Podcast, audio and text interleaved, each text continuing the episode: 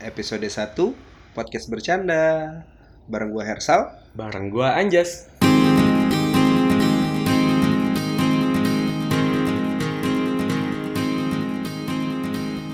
Podcast, lu kenapa sih ngajakin gue bikin podcast lo? Ada lah alasan lo ya kan? Ya sebelum gue jawab mungkin gue ceritain dulu kali ya kenapa gue mau buat podcast nih. Ya, boleh masuk lagi. Nah, menurut gue podcast adalah salah satu media yang paling enak untuk kita sharing pikiran. Ya kalau kata anak pintar sih masturbasi pikiran kali ya. Ngocok. Astagfirullahaladzim. Nah terus. Ya ibaratnya lebih ke sharing-sharing aja sih sebenarnya. Apa sih yang menjadikan gue berpikiran tentang suatu hal gitu loh, tentang pandangan gue terhadap sesuatu gitu. Kenapa gue ngajakin lu? Ya karena lu murah. Diajakin sekali langsung mau. Murahan ya, kayak CBO ya. Nah sebenarnya bukan hanya itu sih sebenarnya. Gue pun ngajakin lo ya karena emang menurut gue nih lo salah satu orang yang out of the box gitu. Pemikirannya out of the box ya. Jadi ya lo mikirnya nggak pakai otak di luar. Jadi gue nggak mikir aja udah gitu ya. Nggak sih. Jadi ketika gue sering ngobrol sama lo tuh gue mendapatkan banyak insight nih, banyak pandangan-pandangan baru terhadap sesuatu gitu sih menurut gue. Tersanjung. Sayang. Episode berapa tersanjungnya? 300 sekian lah itu. Nah, lo sendiri kenapa kira-kira mau nih terima tawaran gue gitu? Selain karena emang gue nggak bisa ditolak sih orangnya. Jujur ya, kalau gue jujur, gue nerima gitu bikin podcast sama lo ya karena lo yang gue lihat, kita tuh temenan berapa tahun sih Sal? Ada kali 300 tahun lah ya? Ada kali sehari. Ada kali 5 tahunan lebih gue temenan sama lo. Yang gue dapet dari itu, lo tau gue suka sama lo tuh, lo orangnya idealismenya lo tinggi. Aduh saya suka cewek mah. Idealismenya tuh tinggi, jadi lo ketika lo mau sesuatu, ya lo tekenin aja di situ sesuatunya tuh, lo tekunin, lo jalanin, dan lo serius di situ. Nah gue dengan tipikal gue yang orangnya selengean, yang gue ya udah gue let it flow aja gitu kalau hidup.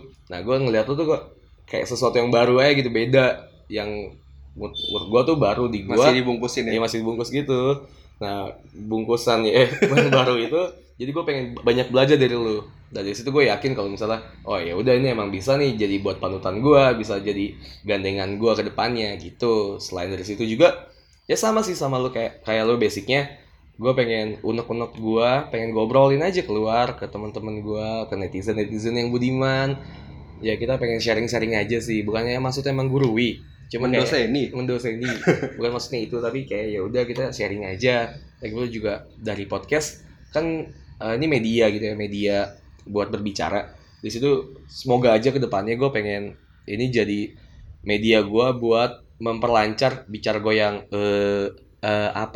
gitu loh. Jadi kayak teknik bicara kita perbaiki di situ sih. Nah ya semoga, kita juga berharap kali ya dari podcast ini semoga kita memberikan manfaat nih. Ya bisa. Kan? Siapa tahu ada Cikat yang pagi. Merasa termotivasi gitu kan. Bisa. Siapa tahu kita jadi Mario Teguh. Iya. Banyak fans ya kan. Iya tiba-tiba ada anak. Gak boleh ngomong gitu loh. Julid. Ya, nah, intinya gitu. Selanjutnya mungkin kita bakalan bahas beberapa materi nih ke depannya. Apa sih? Tema ya? Tema. Jadi emang di podcast kita ini kita bakalan bahas macam-macam tema nih yang berhubungan dengan life gitu kan. Bisa relate lah ya. Yang relate sama kita, sama orang-orang yang seumuran kita gitu kan mungkin. Emang umur berapa sih Sal? 50 berapa gitu. Tua lah ya. Nah, 19. Iya, kayak gitu. Terus mungkin juga nanti apa tuh? Enggak enak gua ngomongnya. Enggak tahu gua. Iya, nanti ya ke depannya mungkin aja semoganya si podcast ini ya satu sih sama kayak lo tadi bikin manfaat buat orang lain ya kan? Iya. Dan ya sebenarnya kita bikin podcast juga kan mengisi waktu luang kita misalnya kan. Kalau gue pribadi jujur ya gue cuma tinggal nungguin gue sidang skripsi ya, dan gue ngapain gitu kan. Gue sih sibuk anaknya. Enggak ada. Menyibukkan diri. Ya itu menyibukkan diri aja gitu kan, mengisi waktu luang. Nunggu-nunggu kuliah lulus, nunggu wisuda gitu. Lu kapan wisuda? Gila. Oh, wisuda mah tinggal wisuda anjir. Lulus lu sidang dulu kapan? Oh iya benar. Belum daftar sidang ya. Lama banget kuliah. Telat atau gimana sih? Udah berapa tahun soal kuliah, Sob? 4 tahun, coy. Plus-plusnya banyak. 4 tahun plus-plus, tapi ya gue kadang bingung aja gitu kalau misalnya lulus lama ditanyain kan, lu udah lulus apa belum, kayak ada rasa malu aja gitu kenapa belum lulus gitu. Kalau gue ya kenapa mah kayak gitu ya, terus nggak tahu sih kalau pandangannya gimana, cuman maksud gue ya kenapa sih orang-orang itu tidak mengerti bahwa setiap orang itu punya timelinenya masing-masing gitu loh. Tapi lu sendiri percaya nggak sih sama timeline masing-masing sebenarnya? Timeline individu masing-masing berarti ya? Yes. Berarti kayak gimana tuh konsepnya? Maksudnya yang startup di Indonesia? Ya, jadi ibaratnya kayak kuliah tuh maksimal 4 tahun kayak gitu. Tapi ada yang lebih ya berarti dia bego. Kurang gitu. Pintar. Ya, kurang pintar ya gitu. Dia lulus 4 tahun lebih karena emang dia nggak niat aja untuk kuliah gitu. Itu akhirnya memunculkan banyak persepsi kan. Dan orang-orang yang mengalami lulus telat dengan alasan yang berbeda pun merasa ini tidak benar gitu, kayak gitu. Akhirnya ya banyak aja yang merasa demotivasi dan lain sebagainya gitu kan. Oh ada sampai segitunya ya? Oh banyak cuy. Sampai bunuh diri gitu ada? Ada, ntar gue tanyain deh yang bunuh diri. Kalau gue ya berarti pandangan gue percaya sih sama timeline masing-masing itu ada. Gue percaya sama individu tuh punya timeline-nya masing-masing. Ini bukan pembenaran diri kan? Gue gak pembenaran diri, gue gak mau nyari alasan di balik ini. Kalau misalnya ditanya alasan gue kenapa lulus gue telat, ya karena gue males aja. Disimpan aja dulu ya. Karena gue males aja udah. Ya karena gue males aja gitu, gak mau ada alasan di balik itu. Ya kalau misalnya gue balik lagi ke timeline, ya gue percaya sih kalau misalnya individu masing-masing tuh punya timeline-nya. Gak sesuai sama stereotype gitu. Tapi, gue tuh mengamini stereotype tuh apa sih ada. Kayak itu ya jadi tarik benang lurus gitunya ya Sal, jadi kayak kita tuh hidup di situ, cuma kita nggak harus sesuai. Emang kenapa gitu? Kalau nggak harus sesuai ya nggak apa-apa kan. Kayak misal lo lulus SMA di umur 17 atau 18, lo masuk kuliah di umur 18, lo lulus di umur 22, lo lulus, lo nyari kerja sampai 25, sampai 26, sampai 27 lo nikah di situ kan. Berarti stereotype orang tuh masing-masing stereotype Indonesia yang orang-orang Indonesia biasanya di situ ya. Labelingnya di situ. Gue di situ gue mengamini itu ada, dan gue mengamini banyak orang yang ngikutin kayak gitu yang sesuai sama stereotype itu. Tapi kalau gue pribadi dengan ngelihat orangnya dia nikah di umur 30, dia lulus kuliah di umur 25 atau 26, kalau menurut gue why not gitu. Gue percaya kalau misalnya dia juga ada alasan di situ, ada alasan di baliknya itu, dia punya alasannya sendiri-sendiri. Terlepas dari dia malas atau apa, pembenaran dengan dirinya sendiri itu pasti ada. Kayak misalnya lu nih, kalau gue tanya lu kenapa lulus kuliah lama? Kalau gue pribadi karena tidak sesuai dengan passion gitu. Balik lagi ke passion tadi. Passion ya. Kalau gue. Passion. Kalau Anda gimana? Passion fruit. Kalau gue nggak sesuai karena gue males nih tadi gue, karena gue males. Dan gue inget banget kata temen gue. Ada 3 hal yang mahasiswa atau orang-orang kuliahan itu bisa pilih. Ada 3 pilihan. Dan dari 3 pilihan itu dia cuma bisa milih 2. Kuotanya 2 doang ya? Kuotanya 2 doang. Nah, okay. Yang pertama kuliah, akademik, yang kedua itu social life-nya, yang ketiga itu istirahatnya dia, tidur, leye-leye. Nah, berarti, dari 3 itu berarti lu istirahat gue. Kalau gue, nah dari 3 itu 2, lu boleh pilih 2. Antara sosial lu baik, kuliah lu juga baik, tapi tidur lu kurang, atau tidur lu baik, sosial lu baik, kuliah lu kurang, kayak gitu. Nah, kalau lu kayak gimana tuh? Dari 3 itu lo milih apa? Yang sekarang lo jalanin? Kalau gue mungkin sosial kali. Sosial. Karena emang passion gue itu adalah diri gue itu merasa mendapatkan energi baru, energi gue tercas lah gitu loh. Ketika gue menemukan orang baru, berbicara dengan seseorang, nggak tahu ada rasa senang aja gitu. Kalau kata orang sih anaknya ekstrovert banget ya. Yeah. Terus. Nah, gitu sih sebenarnya. Kalau jadi gua akademis yang gua ambil sekarang ini sangat berbeda jauh dengan passion gua yang gua sebutin tadi gitu loh.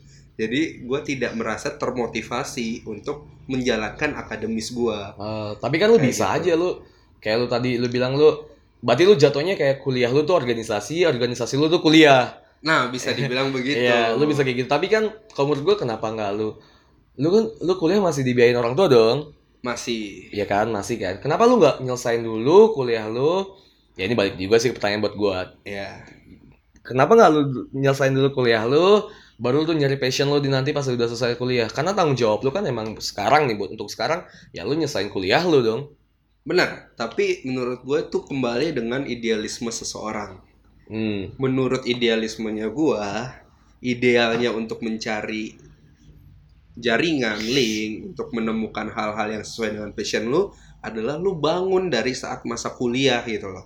Nah makanya ketika gua berpikiran ketika gua menyelesaikan kuliah dulu baru gua berkecimpung di dunia passion gua, itu akan susah gitu loh, karena ketika lulus kuliah menurut gua itu semua kembali dari nol lagi gitu loh, kayak lu isi bensin aja gitu kan.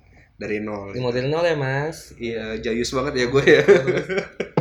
Gitu sih menurut gue. Nah, lu sendiri emang passion lu malas? Enggak kan pasti? Enggak. Passion gue gak malas. Tapi gue sampai sekarang kalau misalnya tanya gitu, makanya gue, kalau lu kan jelas gitu Sal. Apa yang bikin lu telat kuliah, itu karena lu fokus di organisasi. Kalau gue tanya apa, gue nggak tahu, gue juga nggak bisa ngejawab karena ya emang gue nggak ke kuliah aja gitu. Gue malas datang ke kampus, malas ngerjain tugas yang akhirnya nggak lulus kuliah dan akhirnya harus ngulang. Ya, itu yang gue sesalin sampai sekarang sih sebenarnya. Karena kalau ditanya idealismenya apa gitu kan, kayak lo udah jelas. Kalau gue apa nggak tahu, idealismenya apa nggak tahu, nggak bisa jawab mungkin karena belum temu jawabannya. Karena menurut gue orang yang idealisme itu karena nggak realistis loh. Oke. Orang yang idealis kadang tuh nggak realistis. Tuh percaya nggak sama kata-kata itu? Itu menurut gue sih. Kenapa tuh? Coba jelasin deh buat gue untuk mengerti kenapa orang idealisme itu tidak realistis. Iya, karena dia ketika dia punya idealismenya dia sendiri gitu kan ya. Dengan realita yang ada kadang itu bertabrakan. Jadi nggak, kadang gue kurang sinkron aja gitu. Karena kan hidup, kalau kata teman gue juga tuh, katanya tadi siapa sih, gue baru denger tuh dari teman gue, dia bilang kalau misalnya lo hidup di dunia, hidup di sekarang ini dengan ya lo gimana caranya lo nge-balance antara idealisme lo dengan realita yang ada di kehidupan kayak gitu. Oke. Jadi gue percaya kalau misalnya orang yang idealis kadang kurang realistis. Tapi bukan itu tidak salah. Kalau menurut gue idealis nggak salah sama sekali. Ketika dia punya tanggung jawab di situ, dia bisa mempertanggungjawabkan apa yang dia lakuin dengan idealismenya dia tanggung jawabin ya. It's okay, why not? Ada nih, gue kemarin kasih junior gue ada anak FT, mungkin lu tahu kayak anak FT yang semester 1 sampai semester 2 dia cum laude. Di semester 3 dia ngambil dia ngambil mata kuliah yang dia mau doang. Dia masuk mata kuliah dia yang mau doang. Di mata kuliah yang dia masuk dia dapat A. Di mata kuliah yang dia nggak masuk dia dapat E tuh sisanya. Dan akhirnya dia ngundurin diri. Menurut gue dia idealisme, dia punya idealismenya, dia orangnya idealis. Gue salut gitu sama dia, cuma kadang nggak realistis gitu. Sayang nggak sih lu udah masuk kuliah yang bagus gitu, yang orang tuh pengen, banyak orang pengen masuk ke situ, cuma lu nggak memanfaatkan itu Sal. Oke, mungkin permasalahannya pun ada di masalah passion lagi kali. Passion lagi ujung-ujungnya kan. Baik lagi ke passion ya. Atau mungkin bangsat nih si passion, bangsat. Si passion atau mungkin juga tidak bisa memanajemen waktu dengan baik. Bener, gue setuju sih. Jadi ibaratnya itu jawaban gue. Mungkin itu tamparan buat gue juga sih, kayak berarti gue enggak bisa memanage. Idealisme boleh gitu kan. Memanage waktu gue dengan baik. Tapi ketika lo bisa memanajemen waktu dengan baik, maka realita yang bertabrakan dengan idealisme itu pun tidak bertabrakan lagi gitu loh. Bisa disinkronin lah ya. Iya, bisa hanya menjadi garis singgung yang lurus gitu kan. Mantap. Kalau ditarik pakai kurva Cartesius. Iya.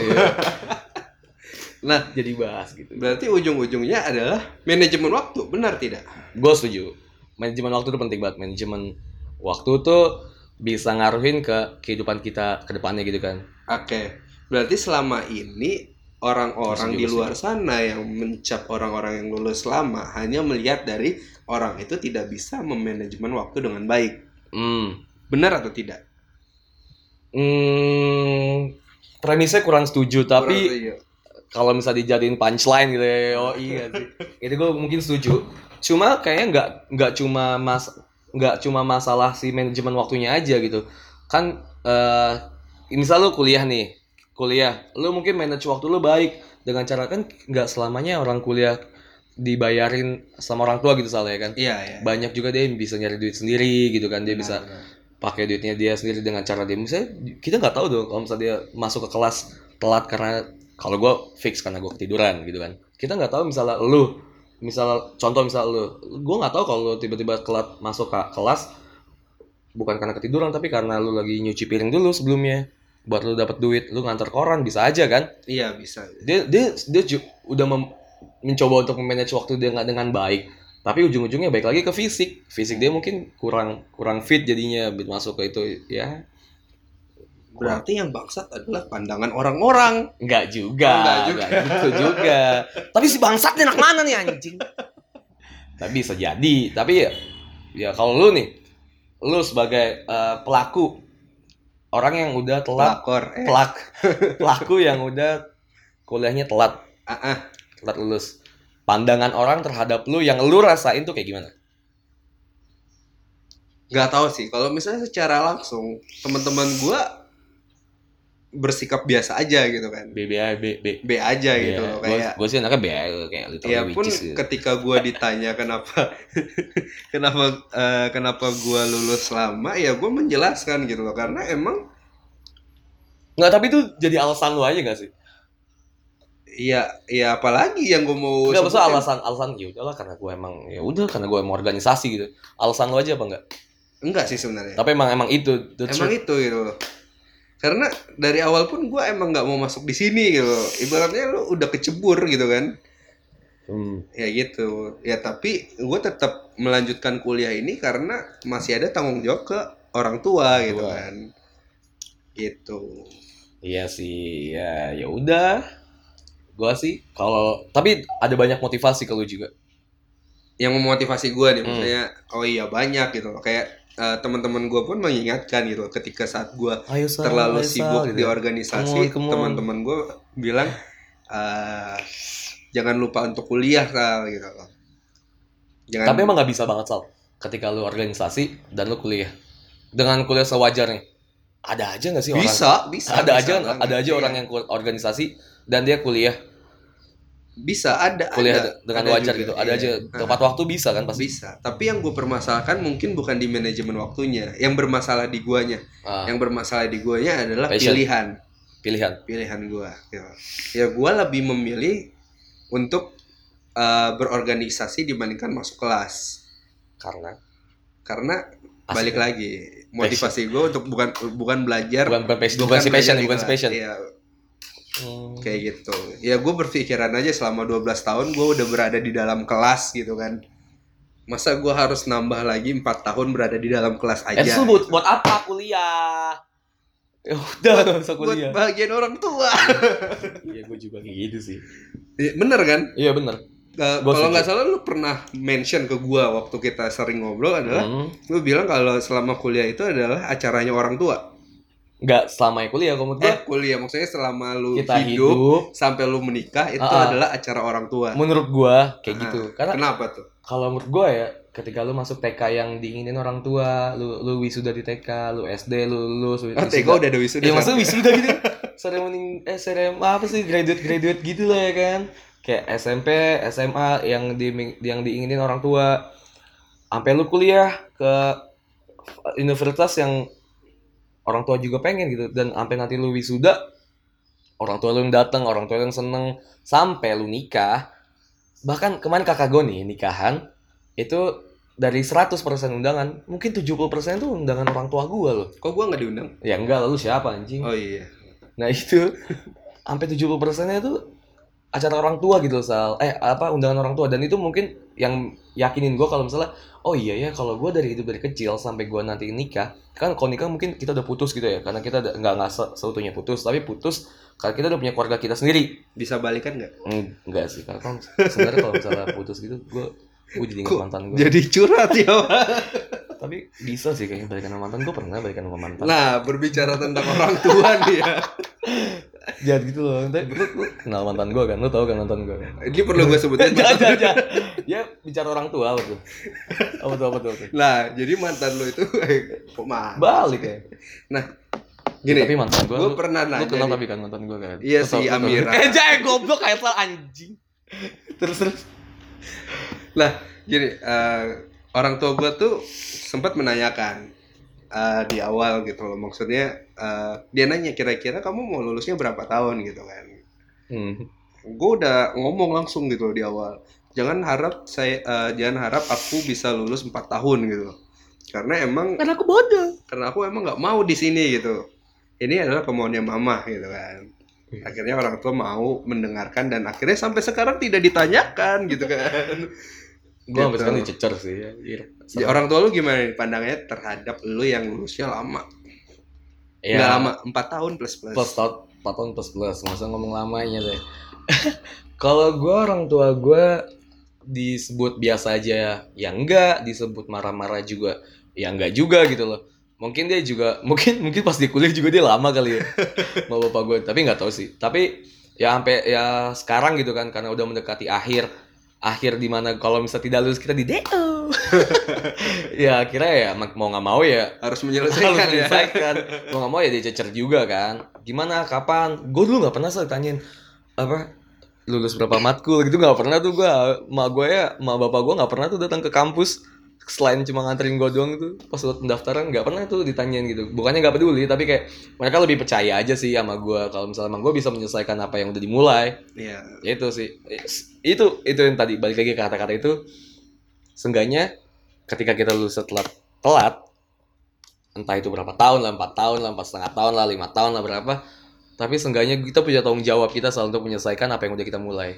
Nah benar. Itu aja. Setuju sih. Banget sih. Itu aja. Gue sih balik lagi ke kata-kata itu, mau lo berapa tahun lama, pandangan orang mau kayak gimana juga ya. Soalnya menurut gue bakalan sama aja nggak sih? Nggak tahu ini benar pandangan gue ya. Sama aja nggak sih ketika lo lulus 4 tahun sama lo lulus 4 plus-plus, tapi di saat lo lulus 4 tahun, ya lo nggak tahu mau ngapain habis. Ini pembenaran lo doang kali. Enggak. Gue ini kan menurut gue. Iya, kan gue minta pendapat lo. Iya. Sesama yang lulus telat. Iya, sama nggak sih ketika lo lulus 4 tahun, lo nggak tahu nih setelah lulus mau ngapain. Sama yang lulus 4++, tapi dia udah tahu nih, oh iya gue udah designing my life gitu loh, gue udah tahu nih gue mau ngapain setelah lulus. Tapi coba lu balikin persepsi lu. Gimana nih? Ketika lu udah lulus 4 tahun dan lu tahu lu mau ngapain ke depannya, dan lu nggak lulus tepat waktu 4 tahun itu, tapi lu nggak tahu mau kemana, lebih baik yang mana?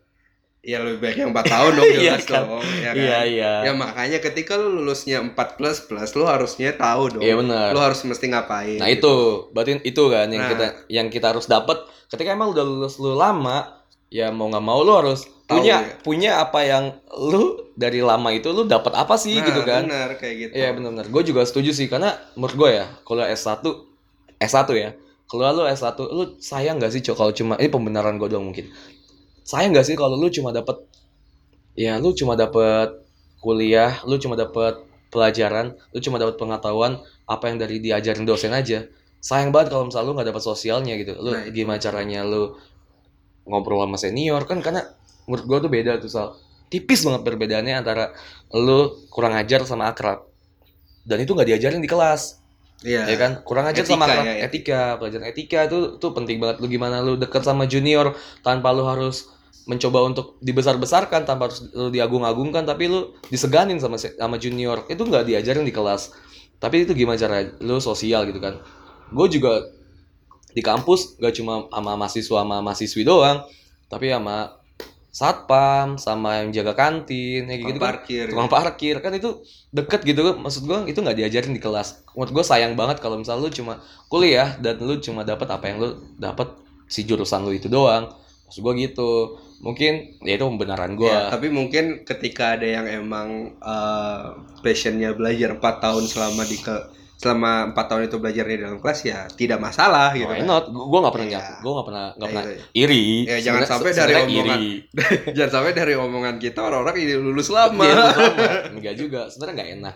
Kalau menurut lu apa yang nggak enak ya dari lulus lama? Dari tadi kan kita ngomonginnya pembenaran kita dari yang lu, pandangan lu paling ya Gak enaknya apa sih kalau nggak lulus tepat waktu tuh? Ditanyain sih sama orang-orang. Kok lu belum lulus sih gitu kan? Iya. Lu lulusnya kapan gitu? Ada rasa malu gitu. Ada rasa malu gitu. Bukan malu sih sebenarnya, capek aja ngejawab ya. Hal yang pertanyaannya sama gitu. Kayak lu kalau lagi lebaran ketemu keluarga kapan nikah gitu kan? Kan itu pertanyaan yang basi banget iya. Dan kita capek untuk menjawabnya gitu. Itu sih yang buat gua sendiri capek untuk menjawabnya. Iya. Gitu. Tapi ngaruh nggak sih Sal kalau misalnya kita masuk ke dunia kerja? Aduh, kejauhan sih tapi ya udahlah. Iya. Masuk ke dunia kerja. Kita kan juga nggak tahu ya. Iya. Kita belum kerja. Iya, gitu. Masuk ke dunia kerja ngaruh nggak sih dilihat? Lu lulusnya lama nih. Ya udah lu gua geser lu lulusnya nih tepat waktu kita ambil. Enggak juga sih kayaknya ya. Kayaknya sih enggak sih. Kayaknya sih enggak ya. Semoga aja enggak. Ya Tuhan, BUMN, PNS tolonglah. Terimalah saya. Kayak gitu sih. Ya banyak sih dampak positifnya, dampak negatifnya banyak. Ada nggak sih positifnya? Ada lah. Ada sebenarnya. Sebenarnya kayak gitu intinya. Pandangan orang juga beda-beda sih Sal terhadap ini. Misalnya junior gua mandang ke orang yang kayak gua gitu, misalnya yang kayak gua. Ya dia mandangnya kalau gua nggak lulus tepat waktu ya karena gua nggak sesuai passion aja di sini. Baik lagi ke passion. Ya gue mungkin passionnya kita di gambar atau di nulis, di alat musik bisa aja kan, nggak menutup kemungkinan buat itu. Maksud gue kayak gitu, jadi ya udahlah ya. Kalau kita lulus cepat, podcast ini nggak ada kan? Mungkin. Iya. Atau mungkin kita udah jadi YouTuber kalau lulus 4 tahun ya. Guys, YouTube lebih TV.